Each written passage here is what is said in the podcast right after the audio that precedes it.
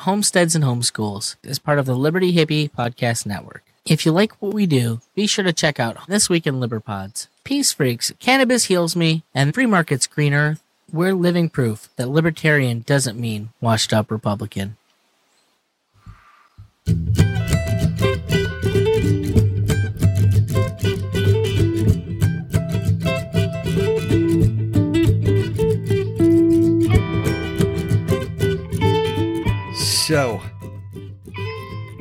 What's up, people? Some of you listening to this might might know that uh, it wasn't out right on Tuesday morning at the normal time. Ah, uh, I got a little behind the eight ball. It's just been a long week, and uh, I was feeling feeling a little on the outs, and it took me a minute to get this all done, but it is done. And so you have episode number ninety three of Homesteads and Homeschools with your guest today, Mr. Zach. Zach came on to talk about uh, his homesteading uh, stuff that he does and uh, a unique hobby that he has along with it, um, and how he's using that to make make some money um, on the side here and there, and, and hopefully some some more money as uh, as time goes on. What else, uh, Zach? What, are we what are we talking about? What's his hobby? Uh, talking about blacksmithing dude dude makes things really hot and bends them and shapes them and makes them into cool things. Yeah we're just we're just gonna get into it. Check it out. Uh, he's a good dude fun time. And uh, come back next week. Hopefully i will be here on time for you all. Let's go plant those liberty seeds with my guest mr zach.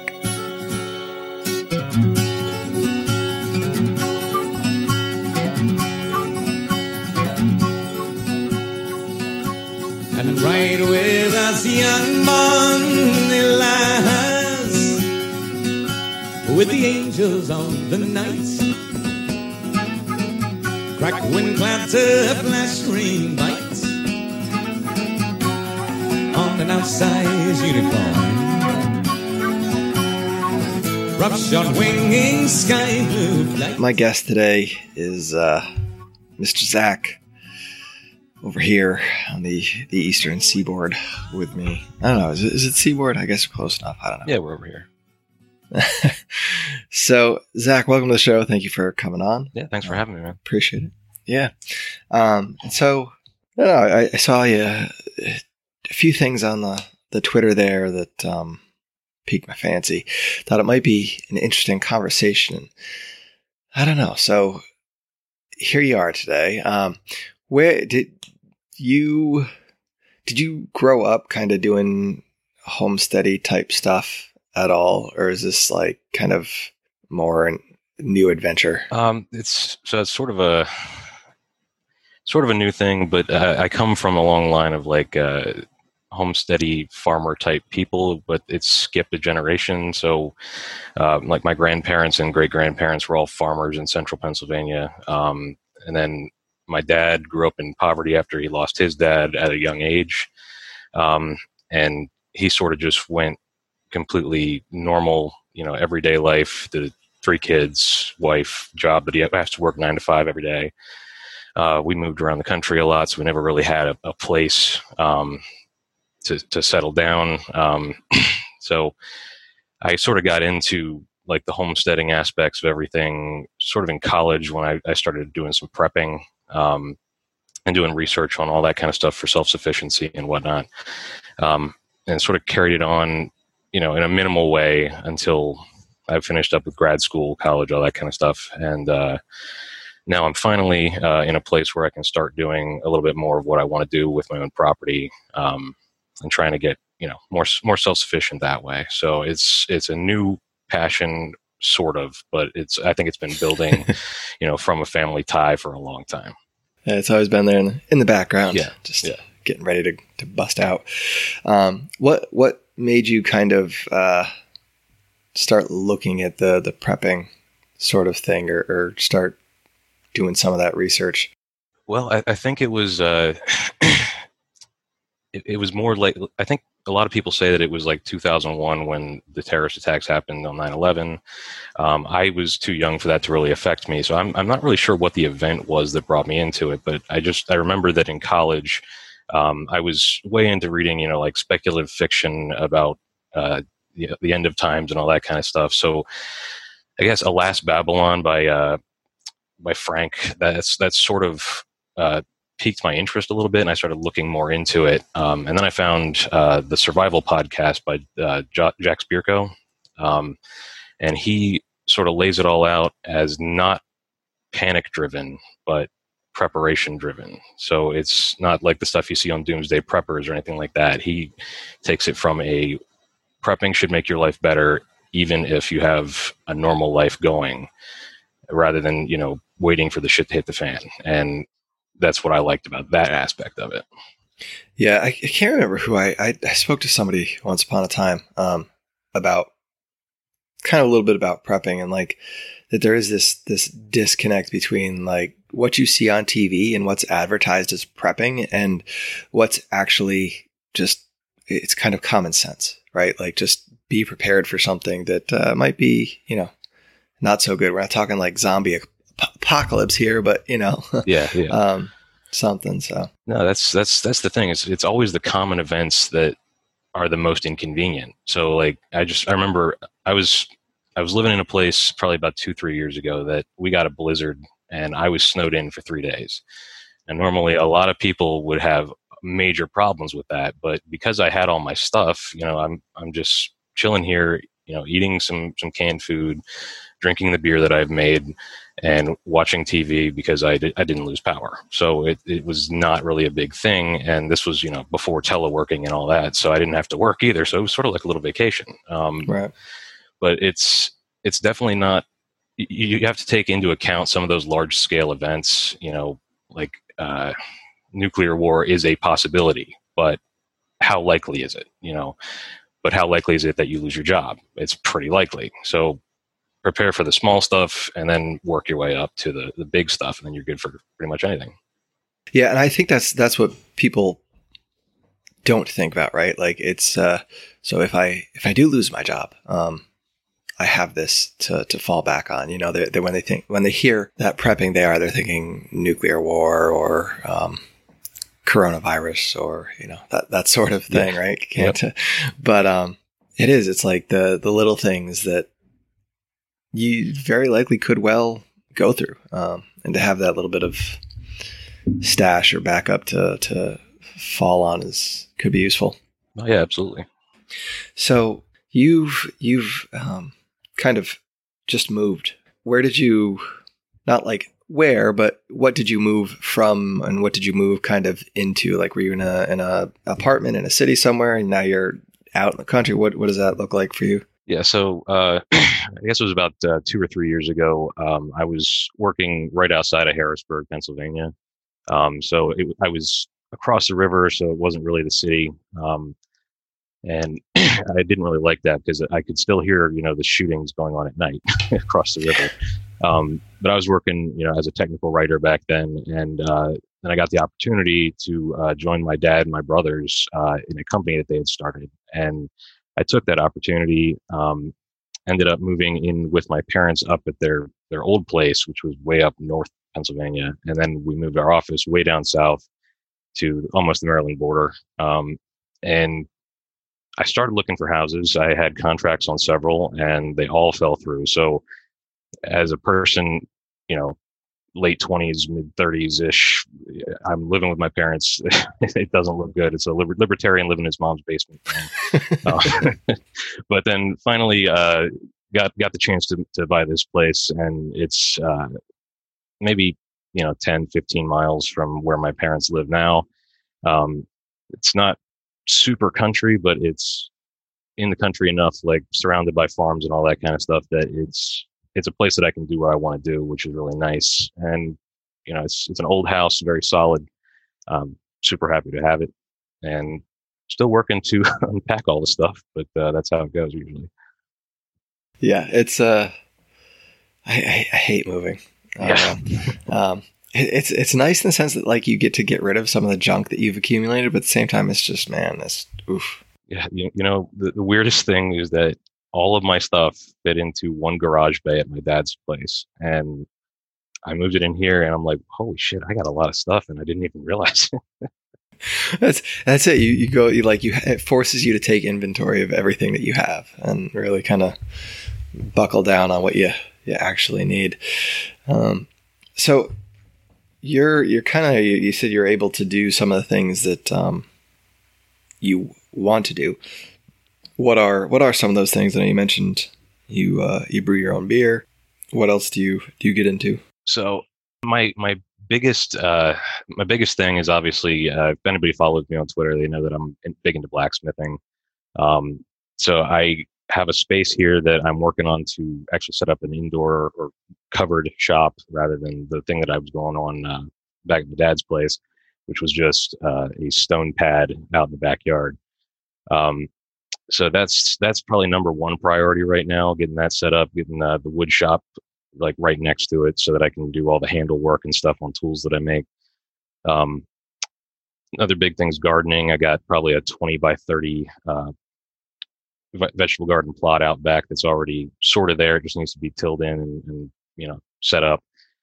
Uh, but I think my most lofty goal for this place is to make a batch of beer that is completely 100% from this property. so I've got a space out back that looks like it used to be a piece of a field. I'm going to plant that with barley uh, in the, spring. I'm going to grow that out. Going to thresh it, malt it, um, use that as my base for the beer. I'm going to grow hops. I'm going to try and culture some wild yeast, and my water is from a well. So if all goes according to plan, I'm going to be able to do a 100% property made beer uh, by next fall, and that would be absolutely outstanding. That would be that'd be impressive.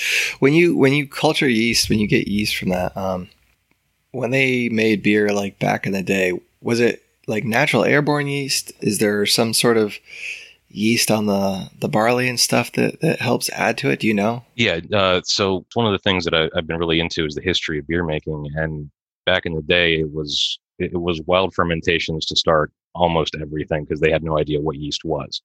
So uh, it, it, was a lot of the times the monks would put stuff in uh, open barrels and let it get infected, and I'm sure they lost a lot of batches that. Yeah, way. yeah, for sure. But the, the legend goes that the guys that would stir the mash after they put it into the barrels would never wash off the paddle and keep it in a safe place and always stir it again with that same paddle, which infected it with the right yeast. So in my case, whatever I can get here, I have to basically put out a bowl of sugary water uh, or uh, extra mash and let that get infected by the like the bacteria and the yeasts right. and the mold that are in my air and then sort of try and encourage that natural yeast to grow into its own colony and then it's still not going to be like a professional beer brewing but it's going to be unique to this property so it'll be interesting how, how do you um how do you prevent it from becoming like because uh, I've, I've tried to do that with cider um, and I've made a bunch of kombucha and stuff like that. So how do you prevent it from picking up like those sort of yeasts that um, less on the alcohol side, more on like the the vinegary side. Because whenever I do cider, cider it, it, it doesn't matter. Like I cannot make a batch of cider; it turns into apple cider vinegar. End of story. Um, so how do you how do you prevent that? Do you know? So it's it's kind of a you have to go as, you go through it. You sort of have to make judgment calls on it. Uh, what I what I've done before in the past when I've taken wild yeast is I put out a bowl. I don't I don't let my my mash or my uh, cider sit out. I cover that up so it's all it's not getting infected unless I infect it. So mm-hmm. I put out like a bowl with whatever I'm trying to make in it, and then watch for the cultures. And there's a lot more scientific ways to do it. And I think uh, I need to go back and read it, but in How to Brew, John Palmer uh, actually goes through a little bit of wild yeast culture, um, and that that's probably what I'm going to follow. I've only done it once before, and it was probably ten years ago, so I'm a little rusty at it. But there's a, there's ways that you can isolate the, the yeast. I think it's by preparing the right type of food for them. You know, so you're feeding them what that specific strain wants instead of what your vinegar uh, strain wants, or you know that kind of stuff. So uh, it's going to be a, a, learning process. Definitely, I'll probably ruin a couple of batches, but that's the way it goes. You know. Hey, you know, it's uh, As long as it won't kill you drinking it, it's not ruined, right? Exactly. It's not Something, something. Oh man, I I um, I brewed a few batches. Um, I just never never really got into it into it, and um, my brother and I one year made like just came up with our own recipe and uh, used a bunch of maple. We used a bit of maple syrup, and we used instead of water, we used uh, maple like sap. Oh yeah. And man, it was it was awful. And then so we just let it sit in the basement. It was like we can't just throw it out. Like that's you know, and came back in like I don't know, maybe two or three years, um, and found it. We're like, oh hey, let's let's see what it tastes like. It was amazing. It was amazing. It was like the, the best thing ever. Um, it's it's funny how it uh, the the fermenting thing kind of goes. Sometimes you get really good stuff. Sometimes it's not so good, and sometimes you just gotta wait. Yeah. It's it's weird how some of the stuff is like so terrible up front, but then when you let it go, it's just like manna from heaven. Yeah. I mean, I I had uh, one batch a while ago of uh, of mead, and I it's basically just honey and water and yeast, right? So how can you screw that up? But when I tasted it after the initial fermentation, it was like rocket fuel. Like I I could have made hooch out of that and sold it as white lightning, but um, let that sit for you know six seven months, which I guess is what you're supposed to do. But I wanted to try it anyway. Um, that stuff turned out to be one of the best meads that I've ever had. So you know, awesome. Yeah. Yeah. Do you uh, do you ferment anything else, or is it just just the beverages? uh, I'm, I do sauerkraut. Um, I've actually uh, when I moved in here, the people that, that used to to own it, they had uh, probably four or five tomato plants out back, and they're still producing tomatoes. And I have no use for that many tomatoes, so I went out there. I picked a bunch of green ones, and I'm trying a lacto fermentation of uh, green tomatoes now to see what that's like. Interesting. I, I've um, fermented a bunch of things like that, um, like random. I did some dill, lettuce, stuff like that. Um, I've not tried tomatoes. Have you? Have you read anything about that or seen that mentioned anywhere? I, I found a few recipes for lacto fermented green tomatoes online, um, but it seems to be a, an outlier. The the big thing people like to do with it is a, a quick pickle of uh, green tomatoes, and I did one. I did some of that too, and it turned out pretty tasty. It's just like a you know a store bought dill pickle almost without the crunch, but uh, you know it's. I'm hoping for for the best because I don't really like tomatoes that much, but I didn't want to. Oh, okay. You know? Yeah, I hear. you. I hear. you. Interesting. That's uh. I'd be curious to hear how that comes out. Let, let me know. Um, because we we don't do well with tomatoes down here. Sometimes, sometimes we do, but um, I guess you guys have more blight down there with the humidity and stuff, right? Yeah, I don't know. It's just it, the our our garden is like I, we gotta do something with it. We gotta fix it up because it's just it's it's been beat up for years and years and years, and doesn't matter how much we amend the soil, and our soil's crap to begin with. So, but yeah, tomatoes are tough because it's uh it's uh getting them in at the right time of year because it gets hot so fast. So uh, I think it's like about 90 degrees, 92 degrees during the day. And then I think if it, if it doesn't drop below, oh God, I don't know, like 70, 74 or something, like the blossoms won't set. And so it just aborts all the fruit or whatever. And so, you know, you have a, a hot spell early on and it just kind of messes everything up. At least that's what I've found. But Yeah, I, I could see that being a big problem. It's we, we had a really hot summer up here this year, and the tomato plants my mom planted they didn't produce anything until September, and then they put on a bunch. So it's it's definitely a big weather dependent thing. yeah. Yeah. Well, we'll, we'll see. Yeah. Did you, do you grow your cabbage or are you going to try to? Yeah, I'm definitely gonna grow cabbage. Um, in previous uh, previous batches of uh, sauerkraut that I've done, my my one buddy who lives over near Reading, uh, he was growing so much cabbage he didn't know what to do with it. So he brought like five heads down to me. I made a five gallon batch. He made a five gallon batch, and then we uh, met up and taste tested the differences. Um, and both of them were really good, but they were actually really different because that wild fermentation aspect. So that, that was a cool experiment. Did you guys? So you guys both let them kind of ferment on their own? Yeah, we uh, threw them into uh, five gallon buckets. He took his back to to Reading and set it in his basement.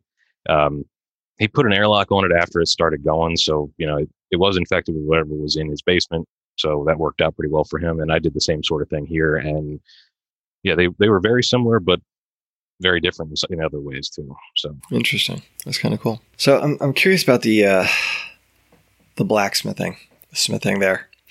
Um, I don't even know. Like, how do you get into that? How do you, how do you, like, do you wake up in the morning and say, you know what? I'm to go make some metal really, really freaking hot, try not to burn myself and smash it and pick up heavy hammers all that. Like, how do you, what, how does that happen? So I, I, I keep thinking back to some, somebody else asked me this recently and I, I was thinking back to why I would have gotten into this at all. And I think it, it started as an idea uh, from when I was a kid. We went to uh, like a a Civil War recreation thing in the Gettysburg area, and I, the blacksmith that was there gave me a nail, and I still have that nail, but I didn't really think about it for the next you know 20 years. Um, and a lot of people think, you know, was it Forged in Fire or something that you know, the knife making show on the History Channel or something like that. I never really watched that either, so I'm not sure what got into my head. But just one day, I started looking up how to blacksmith and how to get into it, and it's sort of intimidating. Um, as you can imagine, it's just like, where do you even start? Uh, and it can be very expensive is the, the big hurdle. Um, but if anybody wants to get into it, uh, it's actually not that hard to get started. It's not, you're not going to get perfect results, but you can get started with just two bread tins, a, uh, a Harbor Freight anvil, a uh, barbecue grill, uh, lighting fan, um, and a hammer and, and, you know, tongs, or you can use, um, vice grips, something like that, if you don't have tongs. But you know, it's basically the bread tins. You line those with uh, plaster of Paris. Um, put a tube down through the bottom so you can inject air down underneath it. Uh, and I always use charcoal because it gives me the best result. But you basically clamp two of those together so you have a clamshell with a little hollow space in the middle of it. Uh, put your charcoal in there, and then you light it and put your uh, barbecue grill fan on it. Crank it until you get up to a really hot heat, throw some metal into it, pull it out, and hammer it on your uh, Harbor Freight anvil, and you're basically blacksmithing at that point. Um, and then from there, if you really like it, uh, you start spending a lot of money, which I've done. um, but I mean, I was lucky enough to to find uh, my my dad's cousin's uh, father had been a farrier for a very long time, and he had an anvil sitting in his barn that he wanted to get rid of. So I got that thing for 300 bucks. It's a hundred pound anvil. Uh, equivalent would be probably 1500 bucks to buy it new. Um, found a post vise on Craigslist for, you know, hundred bucks or something like that. Those things go for 600 new. Um, and you know, hammers and stuff. It's just, you, you acquire a bunch of them. Yeah. I acquired, uh, tongs, started making my own tongs and, you know, on, on from there. so how do you like like when you start scaling up and you make your oven or buy your oven like do you how big is that? Where do you have that set up and what what can you actually make with it? Like what how you know? Well so the, the first part there with the uh the forge um you can forge you, okay. Yeah you i'm can, sorry. No you're Called good. it it's, it's, it's all terminology man. It's no no big deal. Um the first thing I started with after I did the little bread tin things, um, I built what's called a, just a box of dirt forge. Um, so it, basically, you just take two by fours and uh, two by sixes, build a box that's on legs, fill that with dirt, um, and then you can you, you slide a pipe in through the side. And I used a mattress pump as my bellows. Um, so you stick that on the side, and then that delivers your air. You can put uh, coal or charcoal in that and you can forge with that. I really like charcoal over coal because around here, all you can get is anthracite coal, and that does not burn well. Um, so you don't get really good results with that. Um, and then I got sort of tired. Go ahead. Where where do you find this stuff like the coal and the anthracite coal? I mean that that has very little meaning to me. like where uh, you know like how do you like is are there specialty shops? Is this just stuff you can get at like the hardware store? Or like what? yeah, there's a couple of options. I mean the, there's two types of coal that you would use in blacksmithing other than charcoal. Uh, one is bituminous coal uh, which is sort of like fluffier coal and that stuff is really hard to find. It's only mined in like two places in the us um, anthracite coal is basically what made pennsylvania like the coal capital of the us for a while. Um, that stuff's everywhere. But that I, I get that stuff at Harbor, uh, not Harbor Freight, um, Tractor Supply. They ha- they have bags of that for home heating. Um, if you want bituminous coal, you have to go you have to find a place that has it or you can go online to buy it but it's like 50 bucks a bag um, and i don't want to be spending that kind of money and then there's, there's also another thing you can throw in there uh, which is called coke it's and that's uh, that's already burnt up coal it's just the remnants of coal so like the charcoal form of coal uh, and that stuff's really good but that's like 70 bucks a bag so i'm not buying that either um, charcoal is what was used for thousands of years so i stick with that you get super hot heat um, I've actually melted steel when I turned my back on it for too long and ruined an entire project. But uh, charcoal you can find anywhere. Just it's that lump, the lump charcoal, not the briquettes. Um, briquettes don't burn right, so you don't want to use that. Um, but yeah, the uh, lump charcoal, like cowboy stuff or uh, royal royal oak, is what I use. is smells good and it's hot, so I'll use that all day long. Um, but yeah, after after that, just a box of dirt forge. Um, I got tired of uh, the small heating area that coal gives you. Uh, so I went out and I bought a propane forge uh, from a place called Devil Forge. They're over in Lithuania, um, and they, they have an eBay store. I think it was like 150 bucks shipped, and it it doesn't get as hot as charcoal, but it does more than what I need for it and that's actually pretty small. Um, it, it, it, would fit on a desktop, but uh, I, I sit it on top of the, the, just a box of dirt forge, and that works out pretty well. Uh, big problem with that is with those huge propane burners, you go through a lot of propane really quick, so it's a little bit more expensive. But um, I've started selling some of my stuff to offset the cost, so it, it's starting to work out all right. Awesome. So what are you what are you making? Um, so the thing that, that most people are going to start out with if they start with this is what I did is uh, you make decorative hooks uh, for the most part. So I, I, did that for a very long time, made probably 150, 200 hooks. Uh, so many hooks that nobody else wants any hooks in my family anymore. but uh, like zucchinis. yeah, exactly. you have to get rid of them or they just pile up. Um, then I moved on to uh, I, I, made some nails and stuff like that just to, to hone this the fine uh, points of the craft. Um, made some chisels, some punches, mostly just stuff that I needed as a blacksmith. Because that's one of the things you don't really think about is there's a lot of specialized tools in this, and if you buy all of them, you're going to go broke. So I'm making punches, chisels, uh, cutoffs. Um, there's these things called Hardy's Hardy tools. Uh, in an anvil, there's this thing called a Hardy hole that you put these tools in, and um, you bend stuff with it, bending forks, all that kind of stuff and I, I, sort of moved on to things that I thought people would want to buy. Um, so I make dinner bells.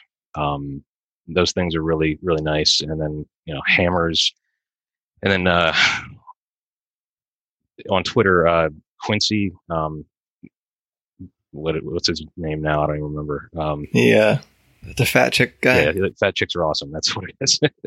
uh, he requested that I make him a uh, like a warhammer type thing. So I went ahead and I made what I could out of that. It wasn't exactly what he wanted, but then I showed it to him and sent it to him, and he's he's pretty pleased with that. So I'm I'm happy about that one. Um, but then I, I guess what I'm moving into now is uh, another follower on Twitter sent me a piece of art and asked if I would make her some uh, hanging basket um, brackets for her backyard to screw into fence posts. So as soon as I get my shop set up, that's that's where I'm going next.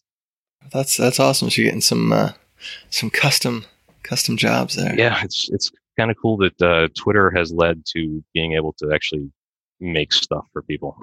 yeah, yeah, for sure. I hate that place, but yeah, it's it's a hell site, but there's some good people on it. so you, um, this is just like a, a hobby at this point, right? Yeah, uh, my main gig is uh, the, the, company that my dad, my brothers, and I run. Uh, we do security, uh, security gates, um, hollow metal doors, automatic doors, you know, all the stuff that's getting screwed up and all the riots that are coming. Oh, so I, I, remember the the second year we were in business, uh, there was a riot down in Baltimore. I think it was the Freddie Gray uh, police murder, and uh, we made a lot of bank on that one. And now it's coming down to like Philly and the DC riots that happened a couple of months ago, and Baltimore. They're all going to shit. So we're constantly busy. So the, the blacksmithing thing is uh, sort of on a little bit of a hold. I have maybe a day out of the week to try and get my shop set up. So that's working out. Now, when when you get that, when you get your shop up and you go to work on a project, um, how much time do you need to to work on it? Is it something you can do like a half hour here, you know, an hour there? I imagine not, but um, well, it, it it depends on the um, on what you're making. There, there's a lot of things that you can sort of just start and then you can stop and pick it up later. Um, that don't really matter. Uh, there's some things that are specialized, like if you're making knives or a hammer or something like that, you really need to get the, ba- the base of it done so that it can cool in the right way, that it's soft enough to work with the next time you're on it. Um, so like a knife, I'll, I'll, I'll get the entire thing beat out into its rough shape, and then I stick it into. Uh, it's basically like a ceramic uh, gravel material. I stick it in there so it cools down very slowly, uh, and that's normalizing it. Uh, basically, taking the stresses out of the metal so you don't get cracks and stuff in it later. Um, then next time I pick it up, I get it up to a certain heat. It's it depends on what alloy you're working on, but most of the high carbon steels that you make a good knife out of, you take them take it up to about a, a dull red heat, about I want to say eight to nine hundred degrees Fahrenheit, and It's then hot. yeah, and then with those you got to stick those at that temperature into uh, like an oil quench or a water quench, depending on what steel it is. Um, so I use like I use vegetable oil in my oil quenches, and you quench that, stick it stick it down in so it starts to cool, pull it out, and uh, sort of you, uh, you scrape off part of it and see if it's still hot enough to make the steel turn color. If it is, you got to cool it some more. But once that's done, it's hardened, and then you have to get it into an oven for about two hours at 400 degrees, 500 degrees, somewhere in there, to uh, temper it so that it's not brittle. So it's when you're making tools and stuff like that, it's critical to know a little bit of metallurgy in it. Um, but most of the stuff that I'm making, like decorative stuff, it really doesn't matter. Say I'm going out to start a hook, uh, you know, a hook is going to take me maybe 15 minutes to complete one. Um, I'm trying to get that down with some jigs and stuff like that, so I can actually mass produce them for customers when I get an Etsy shop going. But uh, yeah, most most of the stuff is pretty easy. It's the, the tough stuff is where you have to like do complex bends and you know scrolling work and all that kind of stuff. So it really does just depend on what you're making at that point.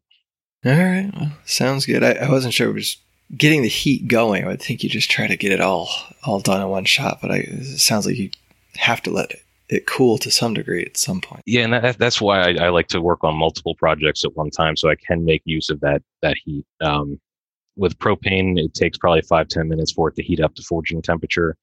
With coal, uh, you know, you got five ten minutes to, to get that fire really going. Um, and I don't want to, you know, just do one thing after waiting for sort of ten. Is there a way to to extinguish the coal to kind of hold on to the the heat for later, like bring it back later? Or once you get it going, is it kind of Well, with with charcoal, it's it sort of just burns. You got to pull what you want to save out. um, with regular like bituminous or anthracite coal, you can uh, you can bank the fire, so you get like the really hot ball down in the the base of the forge, and you just pile up coal on top of that, and you probably got about you know two three hours. You can come back and, and still get that going. Um, but yeah, it's it's sort of a once and done thing on most fuels. All right. Well, I appreciate you uh, taking the time out this morning to to do this. Um, if people are interested in in I don't know seeing some of your work or, or getting you to maybe make something or, or talk to you or anything, where where can we go? What should we do? Yeah, uh, it's uh, m- main thing is going to be Twitter. It's uh, at Zereth Anarchy, um, and then uh, I, I worked on a website. It's not done yet, so I'm not going to plug that yet. But uh, yeah, Twitter's probably the best place. I'm also on Discord on some some of those servers with uh, some of the Twitter people that are leaving. Um, but yeah, just uh, feel free to send me a message, and I'm, I'm always happy to talk to people. All right, sounds good. I, I will do that when you get your your website set up. Let me know. Yeah, we'll do, man. Put that on here too. All right. All right, man. Thanks. Yeah, thank you.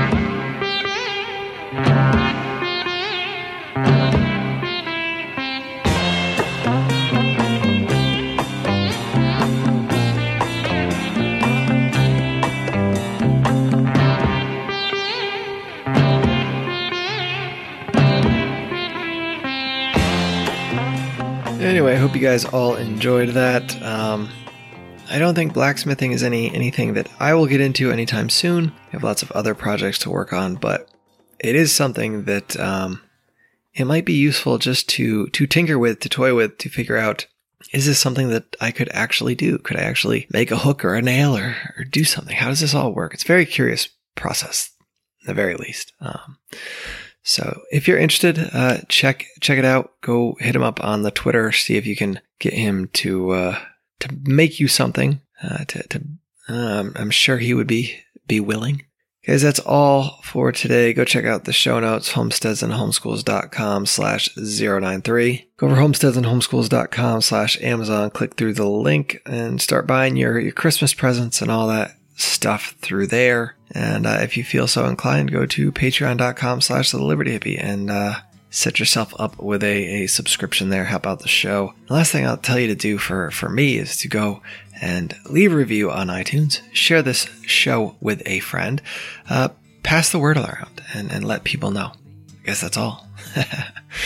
Get out there, you guys. Sow those seeds of liberty. We can all reap seeds of freedom together.